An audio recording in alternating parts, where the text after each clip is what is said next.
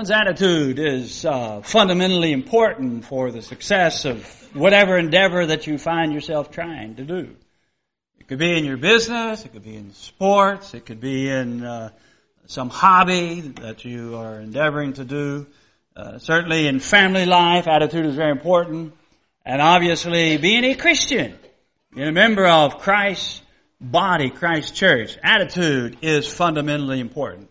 And that's our study tonight is to talk about attitudes. We have six verses to look at that gives us two lists.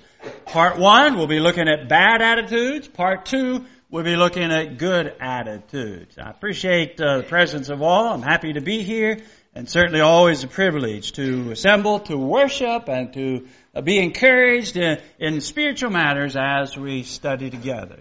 You see the verses before us. We will read them and kind of get those in our mind as we begin our study here tonight. Paul says, For I fear lest when I come I shall not find you such as I would, and that I should be found unto you such as you would not, lest there be debates, envyings, wraths, strifes, backbitings, whisperings, swellings, and tumults. Then we turn to the book of Ephesians chapter 4. We notice the first three verses. I therefore, the prisoner of the Lord, beseech you to walk worthy of the vocation wherewith you are called, with all holiness and meekness, with long suffering, forbearing one another in love, endeavoring to keep the unity of the Spirit in the bond of peace. And then the last two verses, it says, let all bitterness and wrath and anger and clamor and evil speaking be put away from, from you with all malice. And be ye kind one to another, tenderhearted, forgiving one another, even as God for Christ's sake hath forgiven you. And so there we have six verses, and we have two lists to look at. And so we've got a lot of ground to cover. There's a lot of attitudes that are talked about as we study here. First part, bad attitudes.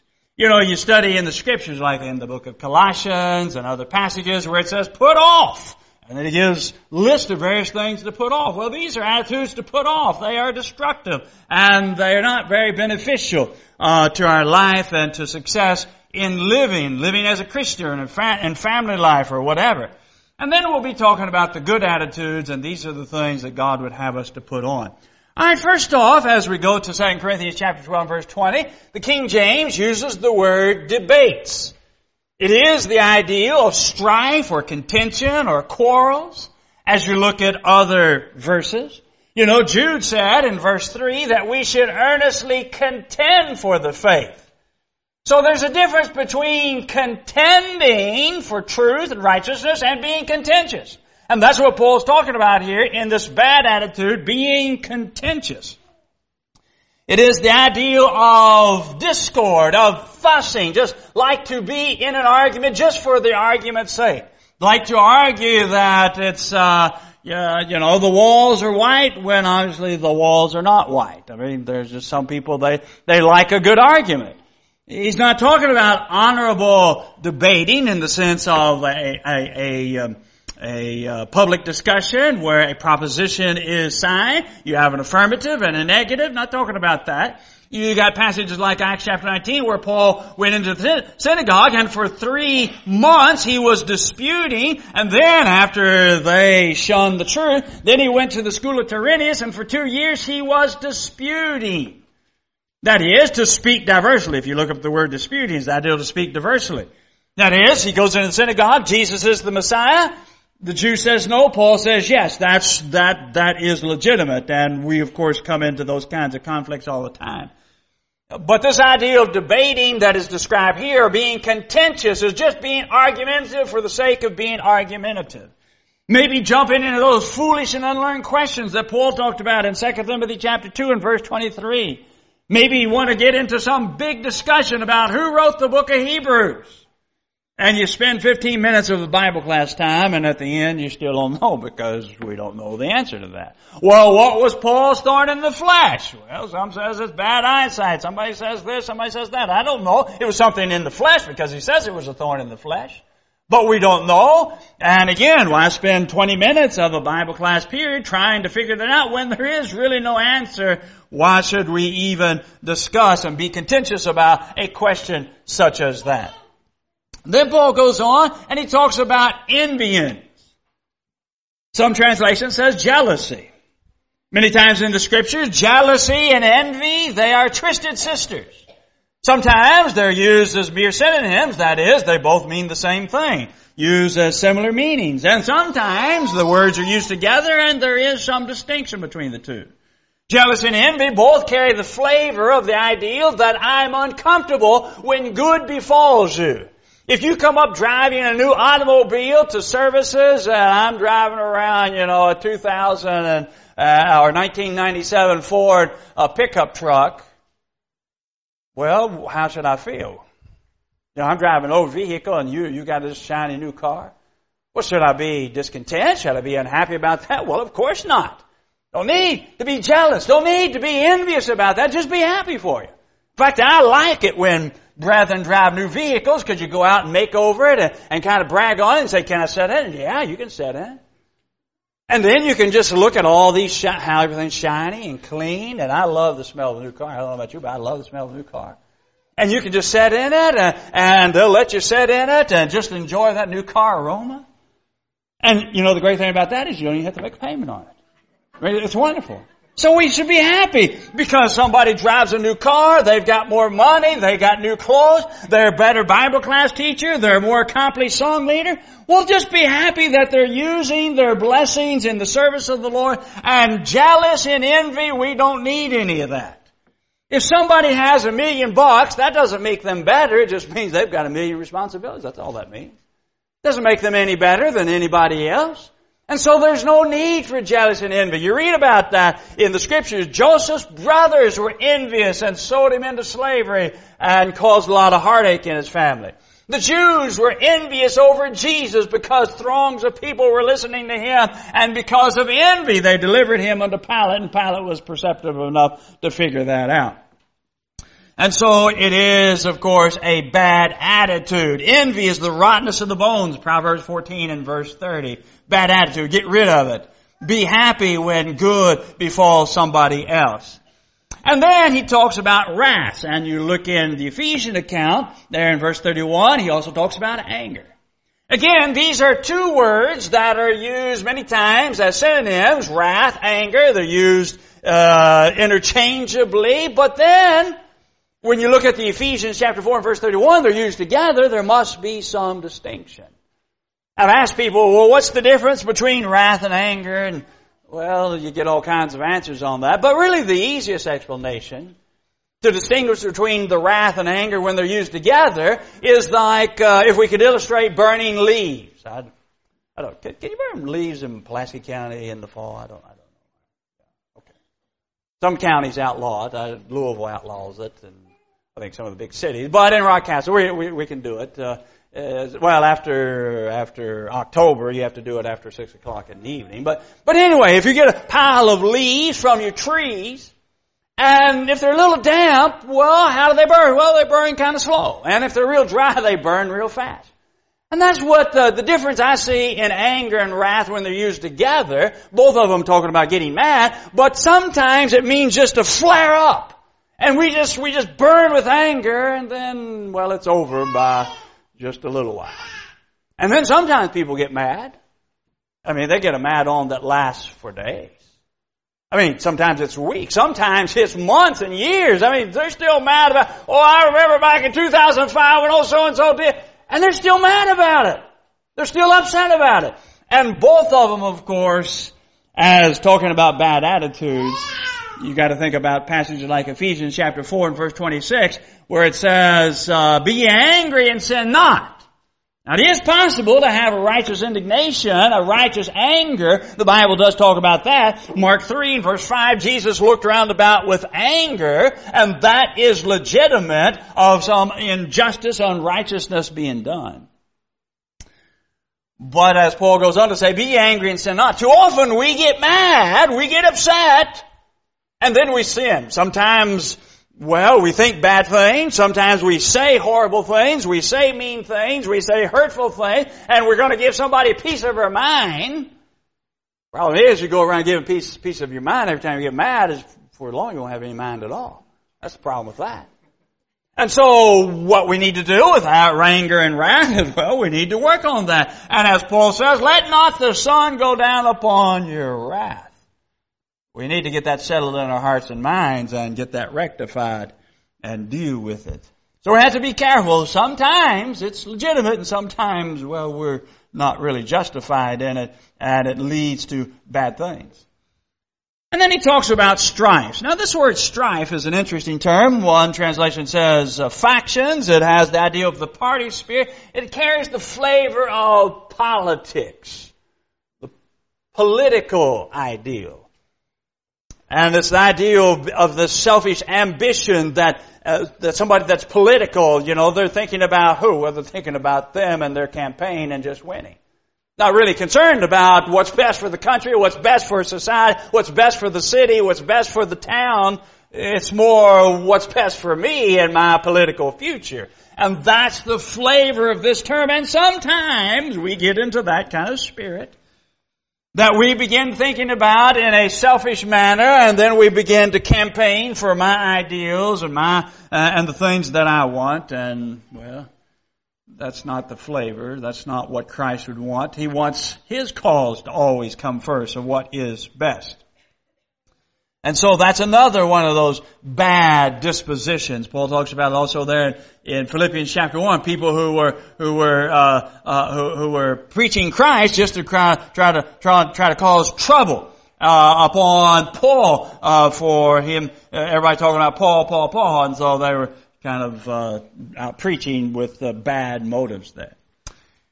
And then we have backbitings and whisperings that are mentioned. And if you look at the Ephesian passage, it talks about evil speaking. Now, if you look at some other translations, you'll have maybe gossip or slander.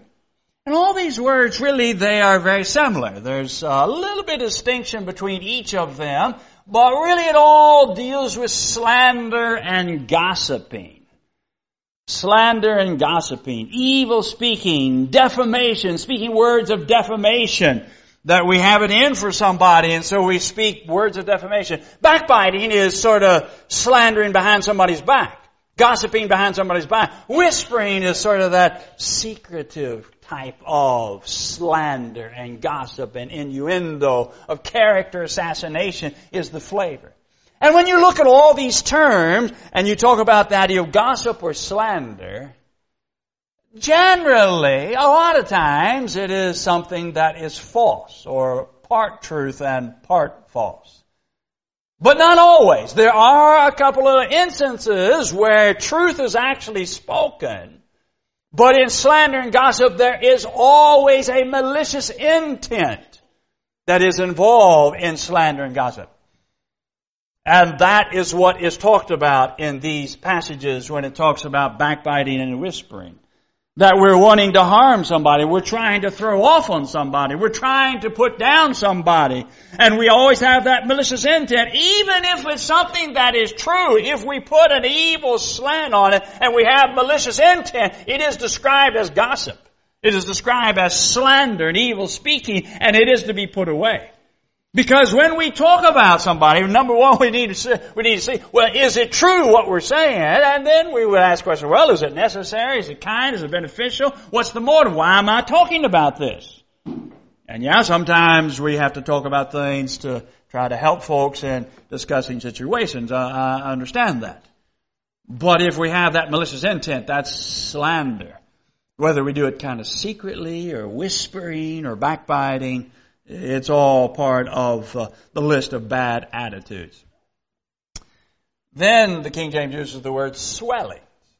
The idea of swellings is the idea of uh, arrogance, being puffed up, conceit. That is to get you get too big for your britches. You begin to think too too too lofty of yourself of your talents, of your looks, of your intelligence, of your money, whatever it might be that we become conceited about, and we sort of get the big head that somehow we are better than somebody else. Nobody's anybody. Nobody's better than anybody else. I mean, aren't we all on an equality? I mean, let me list five things that shows why we should never have the big head about any fellow human being. Well, number one, we're all made in the image of God. Isn't that so? Sure, we're all made in the image of God. We've all sinned and come short of the glory of God. I mean, can somebody say, "Hey, now, hey, don't put me in that book. Don't don't don't lump me in. Don't lump me in that group because I haven't ever sinned." No, we, we've all sinned. Salvation is offered to everybody. We all put our pants on one leg at a time. Isn't that right? I mean, does anybody just sort of elevate and they just yank them pants on real quick? No, we put them on one leg at a time. And we're all going to be buried four feet under. Used to be six feet under, but now it's about four feet under. We're all going to be buried four feet under. It puts us all on an equal plateau. So why am I better than anybody else? Or why are you better than anybody else? We're all equal. And what's the difference between people in the church and people out in the world? Does that make us better because we're in the church and they're not? No. The difference is those folks are sinners and we're sinners that have been forgiven. They're, they're in need of forgiveness. And so we ought to look with great compassion and great understanding and not feel that somehow that we're better than somebody else. We've just been forgiven. We've, we've come to the knowledge of truth and we have the responsibility to help them. And so we should never feel puffed up and swell in our head like somehow we're better than anybody else. Because we're not. But through Jesus Christ, we have been redeemed and we ought to be eternally grateful for that. And then tumults. Don't hear that word a lot seen it this past year in some of the rioting that goes on. That's the idea of tumult is the idea of a disturbance. That is, people get all trumped up. I, uh, I remember the, the, the, when those police officers got killed down in Dallas. Hey, to me, that was crazy.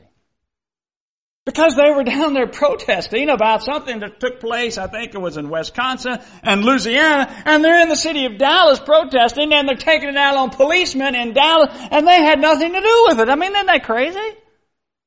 And then everybody just jumps on the bandwagon, and people, a lot of these riots that got got started this past year, all these people, they, hey, there's a, there's a riot going on, man. They just hop on a bus or hop on a plane or hop in the car and just go and join it to be involved in the tumult in the rioting, in the disturbance that's going on. And one thing that the Romans were pretty perceptive of, if you look at that case in Acts chapter 19, when there was a tumult, a kind of a riot starting, the Romans, they did not look very favorably upon that. Because knowing human nature, when you get people in a kind of a riot situation, in this unlawful assembly, well, people start to get carried away and emotions begin running high. Next thing you know, things, bad things begin to take place. And so they frowned upon it. And so the idea of tumult, causing disturbances. I mean, it could happen in the church. We're going to change the carpet. We don't like the color of the carpet. And everybody wants red and I want purple. Well, should I cause a, a, a disturbance over that? Kind of like a congregation every one time, they, they had a problem with the roof. They were going to have to replace it. And some of the brethren, they wanted shingle roof and some wanted metal roof because they just loved to hear the sound of rain falling on a metal roof. I think they finally decided to do half with shingles and half with metal. Isn't that crazy? Why, why would you cause a disturbance over that? But that uh, sometimes happens, and that's the flavor of the term. It's a bad attitude. All these are bad attitudes to have. And then Ephesians talks about uh, the word bitterness.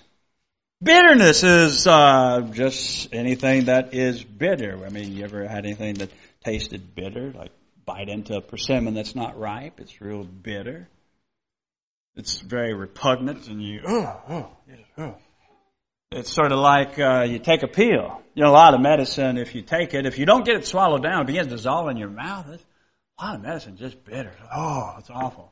And then you finally just wash it down after it starts dissolving in your mouth.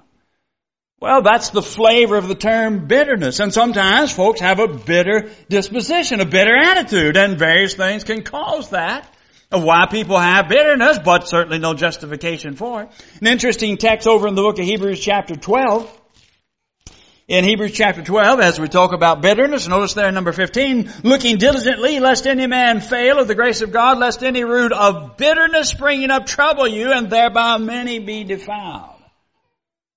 The problem is, if I become bitter, it's not just me that's affected, then the people that I'm around and associate with. It sort of falls upon other people. They sometimes will suffer because of bitter attitude, bitter disposition. It's kind of like a, a cloud hovering over you. Everything looks gloom and doom. And so we have this gloom and doom, bitter disposition about life, about uh, everything that's happening in life, about my life, about what's happening in church, what's happening in the country. And we're just so bitter all the time. And it's really misfortune. Don't we have anything to be thankful for, to be glad for? I mean, isn't there anything positive that we could look around and see something, at least something that's good that's going on? Surely there could be some good things that we could be thinking about, that we could be happy and be thankful for, instead of being bitter about everything that's happening round about. Surely there are many things to be thankful for. And then we have the word clamor. Clamor. It literally means the idea of, of crying out. Ah, for crying out loud. And we just complain about something. Paul talks about uh, Philippians 2 and verse 14, do all things without murmuring and disputing. Well, the murmuring is sort of the kind of the quiet clamoring, kind of the low muttered complaining, and then the uh, disputing is this, the flavor of the term complaining that we're crying out and complaining. We just complain about everything. Complain about the price of gasoline. Complain about the price of uh, of uh, food. Complain about uh, uh, you know it's too cold, it's too hot, it's too sunny, it's too cloudy. I mean, do we ever say anything positive and, and, and glad about things? It's like snow. I'm not a big snow fan. Well, I I am. I do I do like one thing about snow. Well, two things about snow. It's really pretty. I mean, everything all white, especially when it sticks to the trees. It's, it's very beautiful. And the second thing is, I like snow cream. I made snow cream today, right after lunch. Got there and scoop me up a bowl of snow, pour some milk and sugar and vanilla and stir it up and have snow cream. That's kind of a redeeming factor of snow in Kentucky is you get to make snow cream. But, you know, we don't need to complain and grumble and gripe about everything that's going on under the sun in our lives and to clamor. It's, it's kind of a bad attitude. Well, it says, do all things without murmuring and disputing. And then he talks about malice. Malice is a term that means ill will. You know, the thing is that when you have malice in your heart, you, you can't have love in your heart. Because the fundamental definition of love is goodwill. So how can you have ill will, malice, and love goodwill? I mean, that's contradictory one against another. So you can't really have both. You can't have malice and you can't have love. You see, when ill will enters, goodwill must exit. You can't have them both at the same time. It's like, you know, having iced hot coffee. That's contradictory. It's going to be hot, it's going to be cold, or it could be lukewarm, but you can't have them both. Well, ladies and gentlemen, when you talk about malice, ill will, it's a, it's a bad attitude. We should have ill will toward none because the second greatest commandment is to love your neighbor as yourself. And that includes everybody because anybody is potentially a neighbor, that is one who is nigh. And that's the idea of neighbor, one who is nigh, but that's potentially everybody, so we're to have goodwill toward all people. So no room for malice.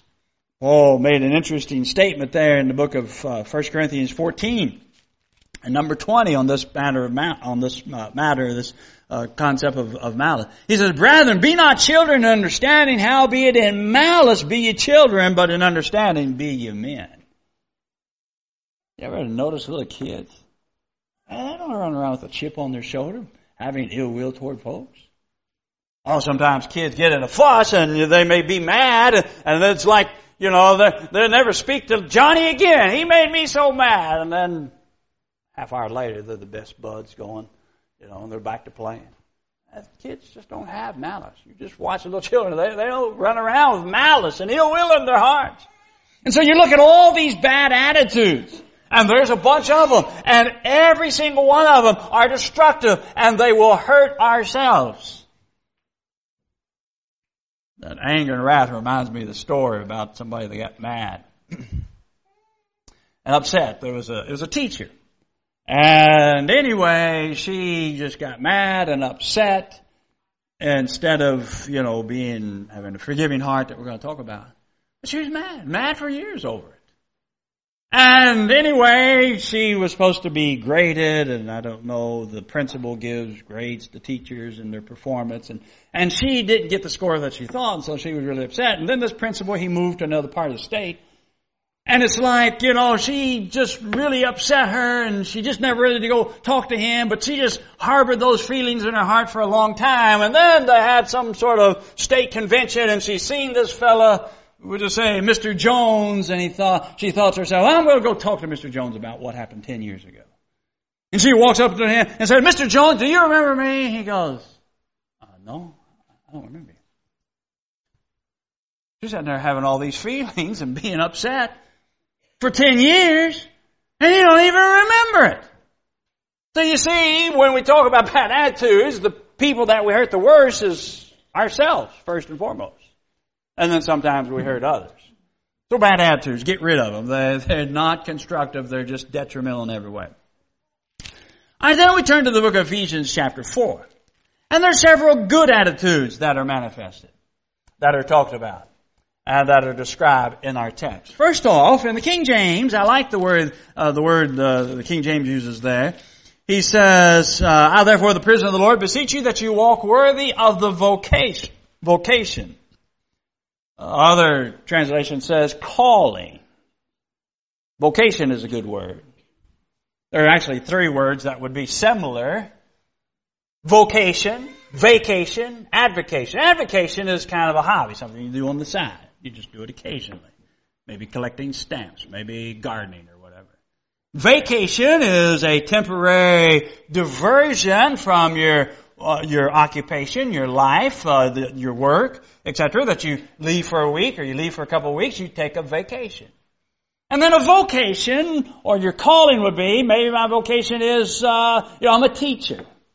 Or I want to be a doctor. Or I want to be a builder. I want to be a farmer. And that's kind of your way of life. That's how you make your living. It's sort of your full-time occupation. Vocation is a good term to describe our responsibilities in Jesus, that Christianity is a vocation. Not a vacation we just do once or twice a year. It's not an avocation, uh, that is, we just do occasionally like a hobby. It's a vocation. Christianity is a vocation.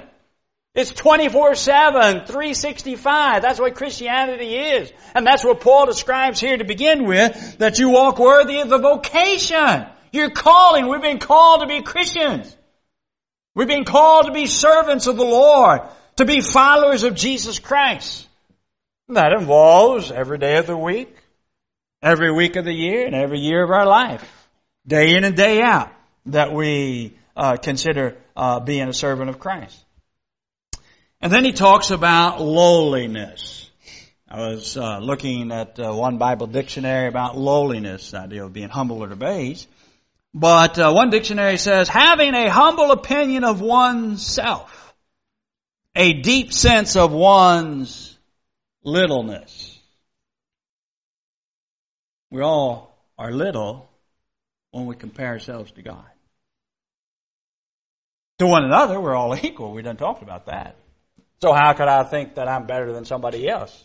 How could you think about yourself being better than somebody else? We can't. And then when we compare ourselves to any human being you want to talk about in the whole planet, the richest man on the earth, the smartest man, the smartest woman on the earth, the most talented people, it makes no difference. You just compare yourself and all your talents and abilities and you just kind of size that up against God and don't we all look pretty little? I think so. And so therefore the definition, a deep sense of one's littleness. That's why we walk humbly before God with lowliness Never get the big head about ourselves. We have nothing to have the big head about when it comes to walking before our Maker. And then meekness. That's an interesting term. I like one dictionary I read several years ago on the explanation of meekness. Meekness is not weakness. Sometimes people say, oh, he's meek as a mouse. No, that's not, that's not the way the Bible uses the term. Uh, for instance, there in Numbers chapter 12, in verse 3, it talks about Moses, that he was the meekest man upon the earth. Moses was a man of great strength and character. You put up with two or three million knotheads, you gotta see how strong you are to put up with that many knotheads that he did for, for many years. But meekness is the ideal power under control. It doesn't take away one's strength. The illustration I, I heard that really embeds in my mind the, the concept of, of biblical meekness. It's like if you go out west, there's some open ranges out there, and there are horses that actually run wild, and they're wild stallions. And you can go out there and capture one of those wild stallions, and boy, they, they, boy, it's hard to even get around them, and you keep them in the corral, but you keep working with them, and you talk to them, and finally you get a bridle upon their mouth. Well, you still, you're not able to get upon them uh, and ride them, but you keep working with them and working with them, and finally you break the horse. And now you can ride the horse. The horse is now meek. Question, is the horse no longer strong? No, the horse muscles are just as strong as they've always been, even when it was wild. But now what's happened is, well, it's under control. And that's what God wants. He doesn't take away our strengths. He doesn't take away our passions. What he wants is meekness. That is, we bring it under control. That's the flavor of the term, of the term meekness. And then long suffering. That's a word, just flip it around and you've got the definition. Suffering long. Suffering long, longanimity is uh, one translation uh, gives it. Long tempered. That is, we need long suffering, suffering long. And there'll be all kinds of examples like, for instance, teaching people the gospel. You know, sometimes it takes a lot of long suffering in teaching. We think, you know, we have a study with somebody, we talk about some biblical concept, and it's like, why can't you see that? And we just get so impatient about that, and we just think, why don't they understand it? Well, you ever stop to think that maybe there's something that it took you a while to get? I remember when I first started studying the Bible, uh, one of the things that uh, I thought was okay was instrumental music and worship. I was learning the truth uh, and was attending at the, uh, the Expressway congregation there in Louisville and obeyed the gospel, but I was still studying on, on that question. And I went for probably three or four months. I was reading everything and thinking of things, and I, I would come up with some argument, and I would go to services, and I would talk with maybe one of the sisters, one of the brothers, and, and I'd bring up some argument, and, and they would just patiently show me the, the fallacy and the argumentation of trying to justify instrumental music. And yeah, okay, that makes sense. And then maybe I'd come up with something different, and I would talk about that. And then after about three months or so of studying this question, whether instrumental music is authorized in worship, I finally come to the conclusion that there's no Bible authority for it.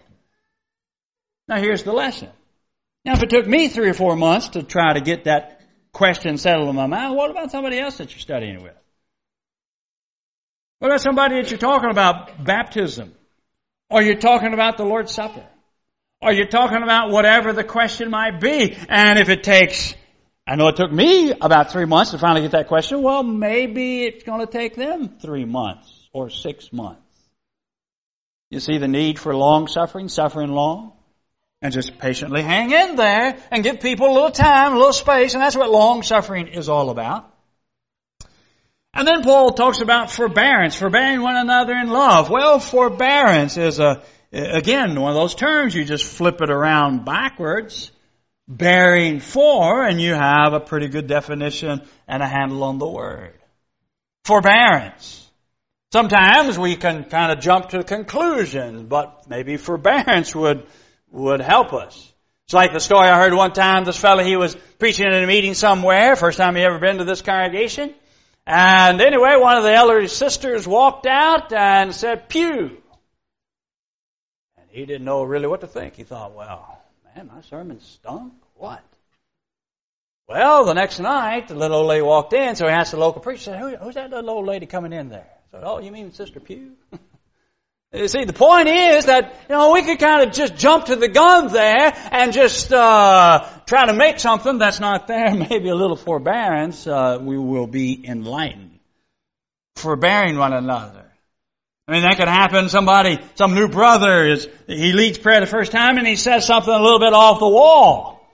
Well, do we jump on him like white on rice after services and just line him out? Well, I wouldn't think so. I think forbearance would come in that, well, we look for a good time, opportunity to try to help that brother and help him understand uh, and talk with him and to show him in a good way, considering his immaturity, forbearance. Forbearing one another in love. Fundamental definition of love is goodwill. It is active goodwill. It is unconditional active goodwill. That, that is the full definition if you consider the idea of love. It is having goodwill toward others. You see, that's why Jesus can command us to love, and yes, even love enemies, because it is not a warm, fuzzy feeling that we have these warm, uh, you know, loving feelings. That's not the flavor. It's that we have goodwill, that we want good for even enemies. It's active because then we're going to be praying for them, even an enemy. We're going to try to do them good when we have occasion. It's going to be unconditional because it's not conditioned upon them. If we're only going to love those that love us or those that show us love, and that's going to reciprocate love, well, what about loving enemies? They're not going to do us good. You see, that's why it is unconditional, active goodwill. That we love regardless. That that goodwill falls upon everybody is what the scriptures declare unto us. And then he says, keeping the unity of the Spirit. The unity of the Spirit. He didn't say union. In sectarianism, they want to talk about union, and that is, well, we'll just all agree that Jesus is Lord, and everything else, well, we can just differ and and uh, well, we'll just we won't worry about that because we're all going to be under the general umbrella that Jesus is Lord. That's not what he's talking about. He didn't say union that we just somehow under that general heading of Jesus, the Lordship of Jesus Christ. Well, Jesus is Lord. We've got to concur to that. But there are other things that we must concur to also. He didn't say uniformity. Do you see a few people wearing blue tonight. Some people wearing red. I'm wearing brown. My wife's wearing black. We all we all didn't, we all didn't come in here in uniforms. You know, it's not uniformity that we're just a bunch of clones that in every matter, in every situation, we look the same. So he didn't say uniformity. He didn't say the unity of error that we will just agree to disagree and we'll all just join hands and we'll all just be happy and we're all going to heaven anyway. That, that's not, the Bible doesn't talk about that either. No, he talks about the unity of the Spirit. Now, he talks about here in Ephesians chapter 4, he gives us the platform for unity in those seven comprehensive ones that are described there in verses 4 through 7. But before you get to 4 through 7, we've got these unifying attitudes that we've got to work on first and get our right attitude so then we can talk about these seven comprehensive ones, the one Lord, the one faith, one baptism, etc. there. But that also needs to be pointed, it also needs to be pointed out, we've got passages like Romans 14, we'll talk about that in the morning. Because there are sometimes issues of personal scruple, personal opinion, personal conviction, where we will have uh, maybe even opposite dispositions and convictions, like Paul talks about the eating of meat or being a vegetarian, and yet that doesn't affect because each of us will answer individually. But it is the unity of the Spirit that we're all trying to just follow the teachings of the Scriptures. We're trying to stand together, to be united. So when the kids were little, there, there was one of the cartoon books called The Get Along Gang. Well, that needs to be the disposition of the people of God that we want to be the get along gang. We want to get along in truth and righteousness. In this platform for unity about the one body, the one Lord, one faith, etc that is talked about here. We want to stand united upon what the Bible teaches of how we uh, work together and live together as the people of God. And then he says, keep the unity of spirit in the bond of peace. Peace is tranquility. It is not just the mere absence of hostility, but true, true tranquility and harmony. That we want harmony, true peace, and and uh, in the body of Christ. And then he talks about at the end of the chapter there, he talks about, and be ye kind one to another. Kindness. 100% of the time, always applicable. Applicable in the church, applicable in the family, applicable when you go down to, to Walmart's. You did catch that? Walmart's? Walmart? Yeah. You, are always kind. You stand in line at Kroger, somebody cuts in front of you. Be kind. You're always kind. Kindness is always applicable. Kindness exemplifies itself in being polite, of being grateful, of being respectful to others. Kindness is, is that wonderful disposition that, that we ought to have in, in every way. It reminds me of the story one time that uh, there was a, a congregation up in Ohio. They were they were kind of doing their own construction of what they could do among themselves to, in building the church building, and this this one family that worked on it, uh, there was a couple of people. They're putting drywall up in the stairwell. If you ever put drywall in a stairwell, it's really hard because dangling up maybe 18 feet. Well, somehow they just were unaware, but there was some wiring that had to be put in first. And they spent a lot of hours putting that drywall up. And then one fellow just comes in, ah, oh, who did that? He just starts taking his claw hammer and, and crowbar and just starts ripping it out. And it's like, well, wait a minute. These people put a lot of effort in. I mean, you could have been a little bit kinder about it to explain why this has to come back down to get the wiring in before you put the drywall up. But it didn't seem that kindness was there, but kindness is always applicable. And then he says tenderhearted, compassion, mercy. Those are wonderful dispositions that should always be. The parable of the sower, I mean, the parable of the Good Samaritan would certainly be an exemplification of being tender hearted. The priest and Levite, they seen the man beat up over here. I mean, you got the, you got the thieves that beat him up and, and taking advantage. They living by the, the iron rule, might makes right, and what's yours is mine, I'm going to take it. That's the way they live. And then the priest and Levite, they seen him. It's not like they didn't see him. They saw him, but they didn't help. There was no, there was no tenderness, no compassion, no mercy. And the Samaritan came and he showed compassion, certainly always an applicable, uh, beautiful quality to have. And then he says, forgiving one another, even as, just as, just as, Paul says, uh, God for Christ's sake hath forgiven you. And you know, forgiveness is always a wonderful quality to have. In fact, it's an essential quality when you talk about forgiveness. Because our forgiveness is predicated upon us being willing to forgive. Forgive us of our debtors as we forgive our debtors. You know, the day, the day that we stop forgiving, better be the day that we stop sinning. Because when we decide we're not going to forgive somebody else, don't ask God because God does not grant forgiveness. We have to be willing to forgive. We have to have that spirit of forgiveness that is talked about. Well, anyway, these are wonderful qualities over here, these good attitudes, and these bad ones, you gotta work on them.